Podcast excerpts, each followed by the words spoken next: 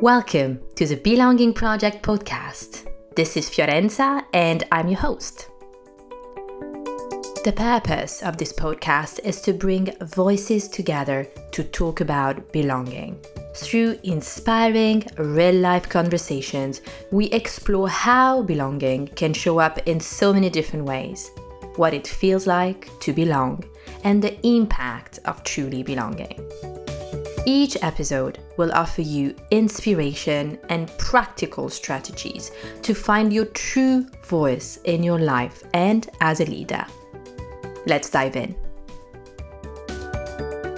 Hi, welcome to the Belonging Project podcast. Today I'm with Anna. Hi, Anna. Hello, Fiorenza. Thank you for having me. Of course, I'm so delighted to have you. I've been really looking forward to our conversation since we connected a couple of months ago. And maybe we can start with a little bit about you in your own words, your journey, just anything that you'd like to to share about you so we know you better. Yeah, absolutely. Thank you so much. And I've been really looking forward to this as well. Uh, so, I am a licensed clinical psychologist and organization development consultant. And I started my career in clinical work, so primarily doing individual therapy with adults of you know a wide ranging uh, variety of clinical presentations: depression, anxiety, bipolar disorder, sort of the range. And I knew going into clinical work that uh, what I was ultimately interested in doing professionally was working with organizations and leaders to help systems become as healthy and happy as possible to work in. And I, took sort of a circuitous route to get to where I am today, but it really all started at a previous job that I had held. I used to be in theater and got connected to a small company where I was working for a little while in my early 20s. And what I observed at that company was that the leadership really was influencing how comfortable people felt in their day to day jobs. Mm-hmm. And when the leadership of the company, when they weren't there, the company would, would interact really healthily together. People were excited to work with one another. The relationships were just really strong. And then when the leaders would come into the into the office, the whole mood would change. It was a very small building that that uh, everybody worked in, and when these leaders walked in, the entire mood shifted and people became more cautious around one another. They felt like they were being watched, and I just I remember sort of working day to day and really thinking this is really fascinating what is happening here at the company that is influencing this dynamic to this degree and that really got me interested in psychology more generally, but specifically working with organizations. So I kind of put together my whole clinical journey to work towards uh, being able to work with leaders and organizations. And psychological safety, of course, is uh, a huge component of what I do in my day to day work. And that's really what we were kind of seeing at that organization. So uh, that's sort of a broad overview. Most recently, I, ha- I own my own company, Gibson Dynamics, and I do some consulting for a firm out here in Washington State. And I've worked with the National Center for Organization Development at the U.S. Department of Veterans Affairs. So I've sort of been all all over the place and in different kinds of job settings. That's amazing. That's a such an amazing journey. Um, and I'm curious when your clients, organizations, when they come to you to to hire you how often does psychological safety come into the conversation ahead of you starting working for them that's such a wonderful question i would say in it eventually becomes a part of the discussion in 100% of the companies that or leaders that I work with. We don't always address it explicitly, but psychological safety is always a factor in the work that I do. There, we're always sort of working on how interpersonal dynamics are playing out, how comfortable people feel sharing themselves or sharing their ideas. And oftentimes, I'm usually brought into an organization because there's been some issue with a per- person in leadership and often that person in leadership has had an impact on the culture more broadly, and it's impacted how safe people feel or how comfortable they feel speaking up. So usually that's kind of where I'm brought in. And then what we discover is that there are a number of interpersonal dynamics at play that all sort of need to be addressed in slightly different, or yeah, could be addressed in slightly different ways. Got it. Got it. This may be a loaded question. What have been your biggest observations so far in your work? Good question. I did say maybe um, a loaded one. no, it's a very good. It's a good question, and I'm trying to think of sort of the the key components that I've seen playing out in eh, specifically around psychological safety. What I what I would say is I've been I have been surprised by the degree to which psychological safety is an issue in any relational system of any kind. You know, and a- Amy Edmondson is the really founding pioneer in the psychological safety research world. And her research primarily has been within workplace settings and specifically within hospitals. That's really sort of what started um, started her research base off. But what I have what I have observed over the last few years of my career, both working in workplace settings, but then also, you know, in my own family system, in my friendships, I, I have been really surprised by the degree to which psychological safety really exists in any relational configuration. And of course, you know, we usually think about it within the workplace and how leaders can create psychological safety within their mm-hmm. teams. Yeah. But it really is something to be considered in any relationship dynamic where people are sort of rallied around a common goal or a common purpose. Mm-hmm. So I've been thinking a lot lately, especially about couples work and marriages and how really in a marriage to some degree you're sort of a, a mini organization right? You're mm-hmm. both sort of working on the same things together. You're trying to collaborate with one another. You're maybe you know parenting together. And there are a lot of shared common goals and purposes that you're sort of working around. So psychological safety is a factor in even dynamics that are as small as families. And really the, the principles apply regardless of where where you're looking. Absolutely. And what you've mentioned there uh, made me think that um, I'm probably, or I tend to be more vocal in terms of expressing my needs, or, you know, if I don't feel safe enough um, in relationships, uh, family, friends, um, with my other half, then, yeah, just comparing to how I would express needs um, in, in a workplace setting, I think there's probably um, a difference for me there. That's really interesting. Yeah, I would be curious to hear how you kind of experience the differences. Um, I would say that um, I feel that, and and so there's we, we are probably going to like the belief system and all that. Mm-hmm. Um, but I think that my where my challenge comes from previous past experiences being an employee of different organizations is there's been it, it, it feels to me that there have been so many generations of employees being in organizations where psychological safety wasn't permitted or just wasn't a hmm. priority mm. that you have to you have to kind of fight for it you have to you have to be brave enough to stand up for yourself and for others as well. And then is and then it's about how often do I have the courage? How often do I feel brave enough in a corporate setting? More past than present now because I um, I, I I work for myself. Um, does that make sense? What I'm trying to say? Very yes, absolutely not articulated well. No, I, you. I think you articulated it beautifully, and I heard I heard two really important points in there. I heard, you know, this this histor- this history piece, right, where I have all of these stories that I've carried with me from past jobs, past experiences and relationships into the workplace And some of that is informing how likely it's going to be for you to speak up. It sounds like that's kind of one piece in there. Mm-hmm. And then the second piece I heard is how much bravery it takes to continue to step into those conversations. And I think what you highlighted is is very consistent with what we see in the psychological safety research that depending on the experiences that I have had in my past, that's going to influence how much I choose to say at a company. And that might have a lot to do with my belief systems, my identities. If I have felt like I haven't been accepted for who I am in the past, I might be more afraid of speaking up in, in a different setting just because of those past experiences. And then the second piece about bravery, I think, is such a beautiful point because what we really see is that psychological safety is not about not taking risks. It's it's really the opposite. It's that I it feels to me like it would be riskier not to speak up and not to bring myself.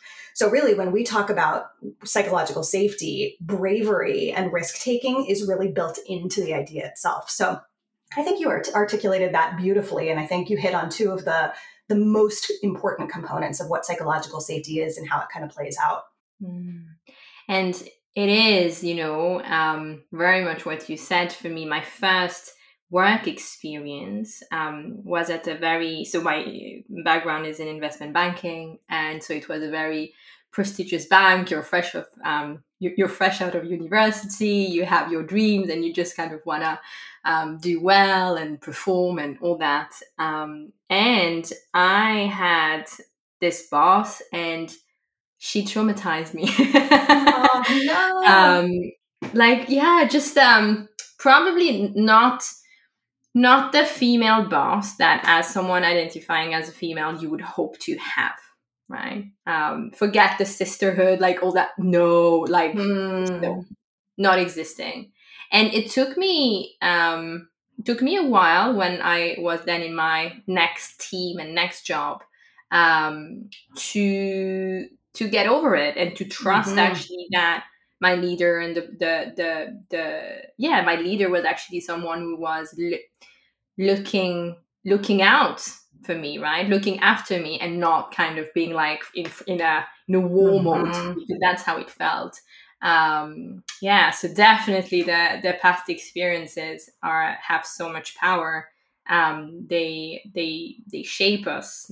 Yeah, for sure. Especially maybe when it's so early on, it can take mm-hmm. a little bit mm-hmm. longer to get over it because you're so you're junior so maybe you don't have the courage the bravery to speak up um, mm-hmm. as mm-hmm. you would if you were tenure in a in a role or something. I really appreciate that story and the vulnerability in it. I think it's so true. And to your point about, you know, it almost being more impactful the earlier we are in our careers. I think that's exactly right. And, you know, even going back as far as being a, kid, you know, th- these are things that we learn on the playground. We learn whether it's safe to be ourselves. We learn whether it's safe to speak our minds. We learn whether or not we need to fit in with kids by, you know, changing our behaviors, right? And so part of what you're talking about is what kind of uh, con- what kind of an environment allows people to really show up as themselves and to not feel afraid that just because I'm junior that that means that I I have to be something I'm not or it's not going to be okay. It sounds like the experience you had with your boss was was traumatizing in that way. That you know that like kind of staying in that state of fear also prohibits you from really being able to grow and develop from junior to senior. And i think what a lot of leaders don't recognize is that they're sort of they're shortchanging their own team's performance by creating cultures of fear because people just cannot access the you know the frontal lobes or their prefrontal cortex in a way that they are able to access when they feel more psychologically safe so i absolutely resonate with what you're saying and that fear component is really huge when we think about mm-hmm. psychological safety it just doesn't work yeah yeah it just puts you into a zone where you well for sure you cannot perform as um, as much as you could but also mm-hmm. uh, the the level of well-being and happiness um, is just quite low, right? Absolutely. Just staying in that heightened state of stress over longer periods of time. We know that there are, you know, there are impacts on our physiology of staying in that state of stress. But, you know, outside of that, just even the the limited access to people's thoughts and ideas prevents the the team or the company from moving forward. So leaders are really sort of yeah, getting in their own way by creating cultures of fear like that. And I'm curious, and maybe maybe there's a way for you to share an example in a completely anonymous way. How does it look like when you may work with a leader that had challenges in fostering um, an environment which includes psychological safety? Um, how does the the shift kind of happen? What is helpful for them? Wonderful question. Um, yeah, I'm thinking about one client who I worked with somewhat recently, um, who who has not promoted a psychologically safe environment in her team, and so I've been doing interviews with uh, some of her team members to really sort of understand what do they experience in relation to their manager and everything that I'm hearing from the employees is, you know, I don't feel safe coming to her. I don't feel like she's available. It's hard to reach her. And then when we do have a conversation, she shoots my ideas down. She, you know, she makes all of the decisions herself. She doesn't ask for input. So these are all sort of the, the characteristics that we see of a leader who can be promoting a psychologically unsafe work environment when people don't feel that kind of safety to speak up and share their ideas without fear that they'll be punished or there will be, you know, uh, retribution for speaking up. I mean, that's a clear indicator that it's a it's a psychologically unsafe work environment that she's created.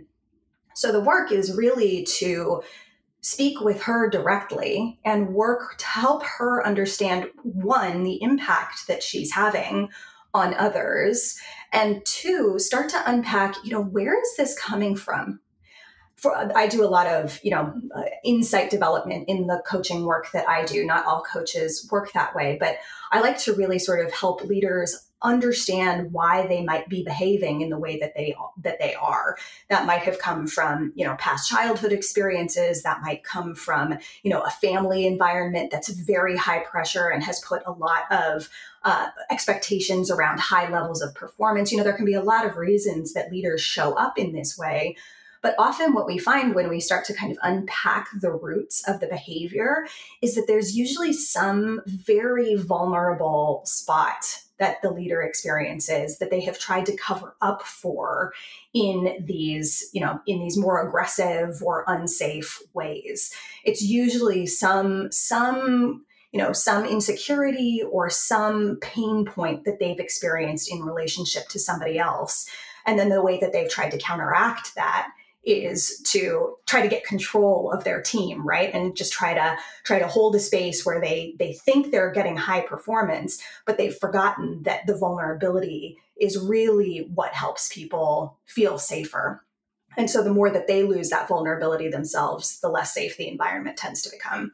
That's generally what i see. And sometimes folks just can't quite get there. Sometimes folks don't they're not able to look at the impact that they're having and understand sort of where it's coming from, why they're doing it, and change it unless there's you know maybe their boss has you know set performance expectations for them and they put them on a performance improvement plan or something like that. But usually you can do a lot of work just one on one with that person just sort of opening up the conversation and understanding what's going on and why. Yeah yeah yeah.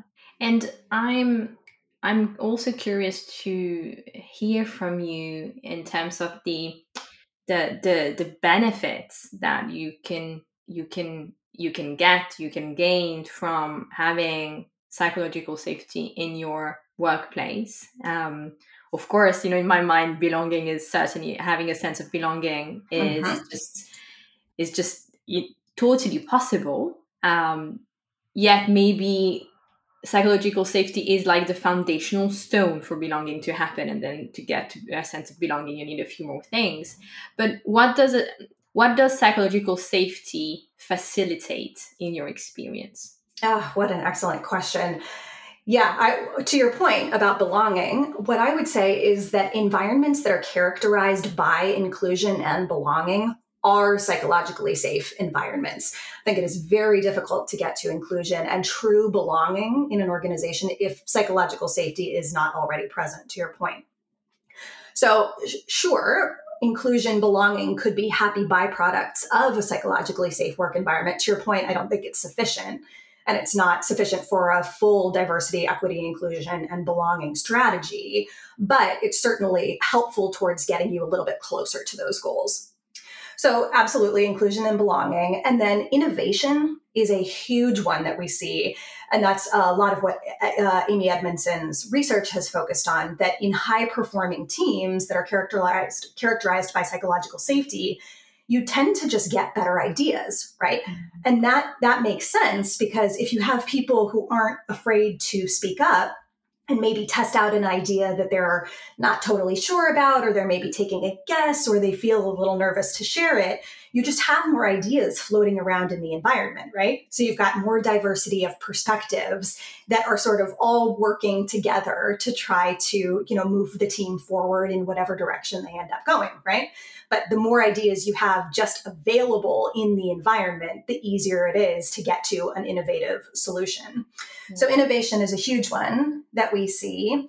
And then what I would also say is just, you know, more camaraderie, right? You tend to see healthier relationships in environments that have a healthy amount of disagreement. And we see this in the, the diversity research all the time that teams that are more representative have more innovative and oftentimes higher quality solutions because people have to figure out how to engage in healthy conflict, healthy disagreement with one another. But if I don't feel safe speaking my mind, it's much harder to to engage in that kind of healthy disagreement in a way that helps move the team forward. Mm, absolutely. Yeah. Yeah. And if that's okay, I would like to uh, hear a little bit about what belonging means to you personally. Yeah, I would say I don't think I, I realized, I mean, until I was sitting down to think about this conversation that we were going to have today, I was really sort of chewing on the origins of, you know, feelings of belonging, environments where I have felt like I belong, environments where I haven't felt like I belonged.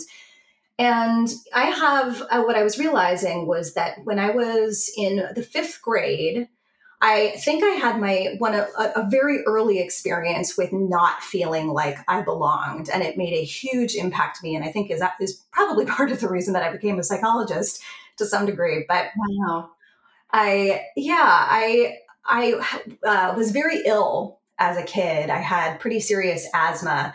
And so during the fifth grade in particular, I had a, a, very bad bout of it, and I was in and out of the hospital. I think it was during the fifth and sixth grade. But what that meant was that I was not in school a lot of the time. But when, you know, when I felt good enough to go into school, I would go back. And I, every time I would go back, I would have difficulty kind of getting back into the rhythm of a group of friends that I had. And, you know, kids would question where I had been, why had I missed so much school, and it was a really challenging time just you know as a 10 year old trying to figure out sort of who am i in relationship to my peers mm-hmm. to feel like oh there's this there's this part of me that is really not acceptable that i can't really bring bring into these conversations you know having asthma it makes me weak or it makes me sick or it means that i can't hang out with my friends and it so i it was really a, a foundational experience for me in what rejection feels like. And, you know, from there, I think what I started to play with as a, you know, 10, 11, 12 year old was what does it take for me to fit in? Who do I need to be to be acceptable to this group of friends that I have. Now, of course, in retrospect, that was exactly the wrong question to be asking myself, right? It should be what environments do I feel safe enough to be fully myself in and then go find those environments, right? But as a 10 year old, the, the feeling of rejection was so powerful that what it led me to do was to try to shape some of who I was so that I could fit in. Mm. And uh, a little, I guess, a little earlier, I had discovered uh, the theater community, and my parents had, you know, put me into theater summer camps, and that was really the first place that I felt like, I could just show up and be me. And it didn't really matter that there were all of these other sort of quirky or weird parts of me or that I had asthma. It was just okay to show up and be myself. And in fact, it was important to show up and be myself because that's really you know what helps make a great theatrical performance is when people come together as who they are and they bring all of their ideas into that space and you know create something new from it so sort of those those two experiences in tandem both being rejected by my peers at school but then welcomed for who i was in the theater community just made a really significant impact on who who, who i am and how i show up today. Thank you so much for sharing those um, those stories. Um, i want to acknowledge the vulnerability that it takes um, and context like this when we are um, when we are a child um, going back to what we were saying at the beginning of the conversation will influence so much of our kind of future experiences right? It really uh, impacts the baseline if not it sets the baseline you also mentioned something earlier around how you could look you know around in a playground and see how mm. you know hmm. kids would interact could you already see like if you were to um, go to a playground like could you already observe who is trying to fit in and who's and who's hmm. themselves yeah that's a really good question i i don't know if i was aware at the time of who was trying to fit in and who was able to be themselves. I part of that may have been that i ended up in friend groups that were a little misfit like and so it tended to be it tended to be the kids who weren't already just accepted as you know part of the popular crowd or you know whatever it might have been. Um, but in retrospect it's interesting that's it's an interesting question because it's making me wonder how many of the kids who i perceived as just sort of being able to show up as themselves and be accepted for it were doing some kind of social performance or trying to fit in themselves? Lovely question. I hadn't thought about it from that perspective. And full disclosure, I have a toddler. And um, when you mentioned the playground example and mm. we're talking about, you know, um, children, I kind of went there and I'm like, because I'm already noticing different ways mm. of being, of behaving. And yeah this question kind of opened up for me. Interesting interesting. You created a psychologically safe environment here for the conversation. It's great. And um, what elements would you say that you personally need right now to feel psychologically safe in an environment um, and then maybe further down the line to belong beautiful question. I what I would say is that there are there are common behaviors that characterize psychologically safe environments or psychologically safe relationships and it generally they're generally behaviors that promote curiosity that promote deep listening that promote a sense that it's okay to make mistakes what really characterizes psychologically safe environments is that willingness to engage with the person in front of you as they are and to really make space for what they have to say. So what I would say is that there are there are a lot of behaviors that anybody can engage in that help you get closer to a psychologically safe environment. You know, you're doing such a beautiful job here in this conversation, but you know, part of it is it can be asking really good and deep and curious questions that promote you know somebody kind of slowing down and pausing and really thinking about what they they think about the question or you know really demonstrating excellent listening behaviors right? Like reflecting back what you hear somebody saying giving them feedback about what you're what you're hearing listening for the emotion that's underneath what somebody is saying. Being a really good listener demonstrates respect to people and demonstrates that you care enough about what they have to say to bring themselves out you're demonstrating that the you're looking for the full self of that other person who you're talking to by really deeply listening and asking really curious questions. So I would say those are two huge, huge behaviors that anybody can do in any relationship to help make an environment feel more psychologically safe. Now, what you do with that information that you hear from that other person, that's also equally important, right?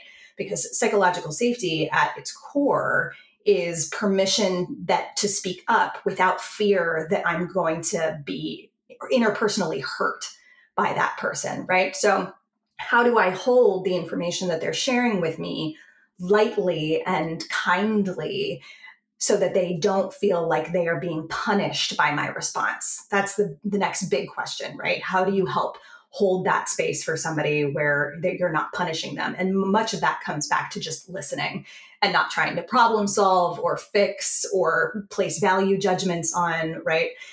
And then that I think ties back into your question about how do you create cultures of belonging in spaces that are psychologically safe where we have that kind of free flow of ideas and i feel like i can share who i am and in fact it's important that i share who i am then there's more space for me to really feel accepted for who i am and to feel like i belong as part of the group regardless of my background what i look like what i sound like you know any any identity factors one thing that's coming up now, um, as I hear you describe all this and share the insights in such a beautiful way, um, how does trust come into play? And when trust is kind of lost because we yeah we just don't trust our leader anymore because um, they didn't show any signs of psychological safety for the year that we've been working for them. Could we regain? Could the could the leader sorry regain our trust in some way? I think the short answer is yes. I think it is always possible to restore trust but it does have to be authentic right? And the person has to understand what damaged trust in the first place. So i think part of what you're what you're talking about is how how self-aware is the leader to even know that a rupture occurred in the first place? And part of part of what i see leaders struggling with often is they don't know they have an environment of low psychological safety because people aren't speaking up. All they hear is silence in meetings. And so oftentimes the tendency is to say well you know nobody's speaking up so assume everything is good to go right but oftentimes, what's kind of lurking in the shadows is some kind of rupture from the folks that have not had, you know, have been hurt in some way by this leader. So the first step is to really understand what's going on with your team, right? And if I'm a leader who has, there's been some kind of a trust breach, but I don't know, if I'm hearing more silence than I usually hear, I think that's a good indicator that it's a time to start asking more curious mm-hmm. questions and really go in and deeply listening to folks on the team to see if there's something that you're not hearing that is maybe important. Yeah. And, you know, I'd say that this is also sort of a, a mutual road or a bidirectional road that oftentimes, if we've lost trust in somebody, there's usually a reason, right? We've perceived hurt, there we have actually been hurt, we've been harmed.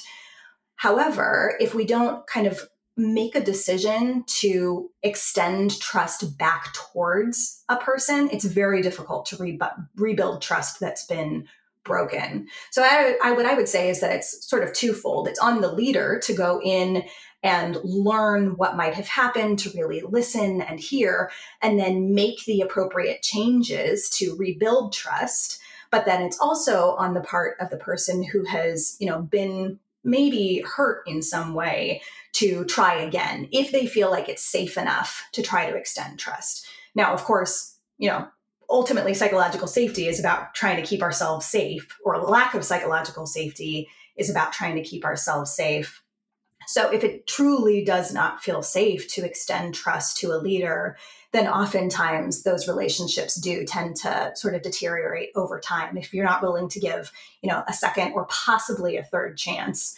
But, you know, once people get beyond three trust ruptures, they're usually like, nope, I'm out. No, not going to try this anymore. That's too much. Yeah. Yeah. Yeah. Thank you so much for sharing um, those insights. It's been super helpful for me to really deep dive on psychological safety because it's been something, it's been a big theme in relation to belonging and mm. it kept just coming back um, throughout so many episodes of the podcast and it has also generated a lot of amazing offline conversations with the people that are listening. So I'm really glad that you were willing to do this, this deep dive together. yes, thank you so much, Fiorenza. This has just been such a such a lovely conversation, and your your questions are so curious and inviting. It really does. You've you've created a really lovely space here, so thank you. You can follow the podcast on LinkedIn at the Belonging Project Podcast. You can also hit subscribe and stay up to date with our episodes. And do feel free to get in touch with me on coaching at fiorenzarossini.com. Thank you again and see you next time.